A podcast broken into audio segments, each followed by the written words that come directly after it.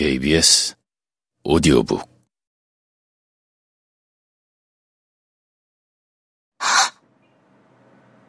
나도 모르게 쇳소리가 터져 나왔다. 내 눈을 의심했다.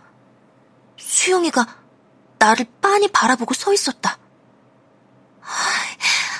도대체 언제부터 여기 있었던 거야?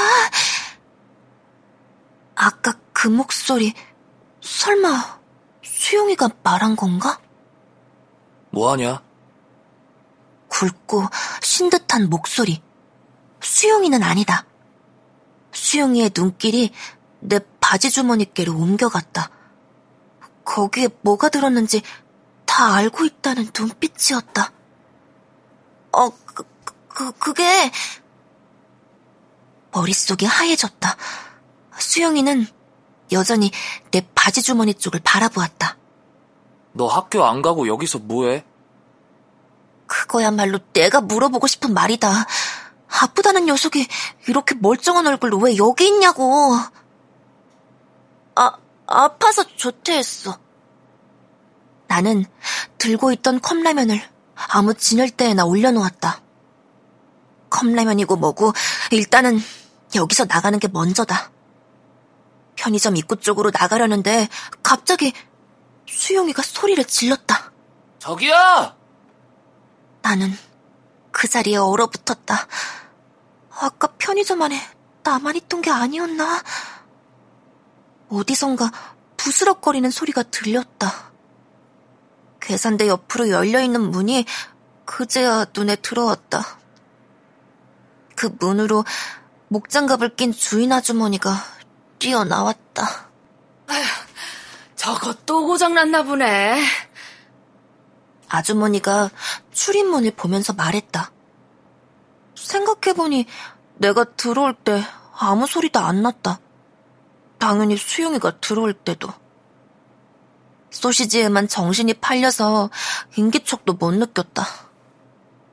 이제 난 끝장이다. 두 눈을 질끈 감았다. 수영이가 아주머니에게 내 바지 주머니를 뒤져보라고 말한다. 왜 훔쳤는지 추궁당한다? 결국 나는 유일한 목격자인 수영이의 증언으로 경찰에 넘겨진다. 식구들도 반 아이들도 이 사실을 다 알게 되겠지. 재혁이가 나를 어떻게 생각할까? 끔찍한 상상이 머릿속을 드나들며 마구 생채기를 냈다. 수영이를 바라보았다. 제발 한 번만 모른 척 해주면 안 돼? 눈물이 와락 쏟아질 것 같았다. 왜 하필 이 시간, 이 장소에서 저 자식을 만난 거야. 완전 재수도 없지. 분명 입도 엄청 쌀 거야. 당장 내일 학교에 가면 반 아이들한테 떠들고 다닐 게 분명해. 그 사이 아주머니가 목장갑을 벗고 계산대로 갔다. 수영이도 뚜벅뚜벅 계산대로 향했다. 내 눈은 절로 수영이를 쫓았다. 불닭면 어디 있어요? 수영이가 물었다.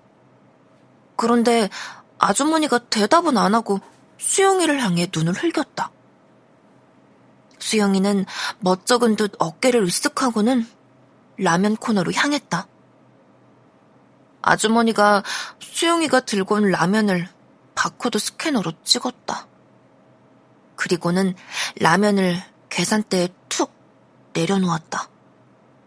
하, 왠지 아주머니 기분이 안 좋은 것 같았다. 혹시 창고 안에서 내 행동을 보고 있었던 건 아닌지 마음이 조마조마했다. 수영이가 계산을 마치고 편의점 밖으로 휙 나가버렸다. 저 자식 당장 일러 바칠 것처럼 주인을 부르더니 아주머니가 나를 보았다. 아주머니 눈에 난 빈손이다. 아, 지금이라도 컵라면을 들고 와야 하나? 발가락에 어찌나 힘을 주고 서 있었는지 종아리까지 저릿저릿했다. 뭐 찾는 거 있어? 아주머니가 물었다. 그래, 괜히 제발 저려 지레 겁먹은 거야. 수영이 저 자식 아무것도 못 봤어. 파도치던 마음이 서서히 가라앉았다. 다시 컵라면을 집어들고 계산대로 갔다. 손바닥에 땀이 흥건했다. 바지에 손을 닦는 신용을 하며 소시지의 안전을 확인했다.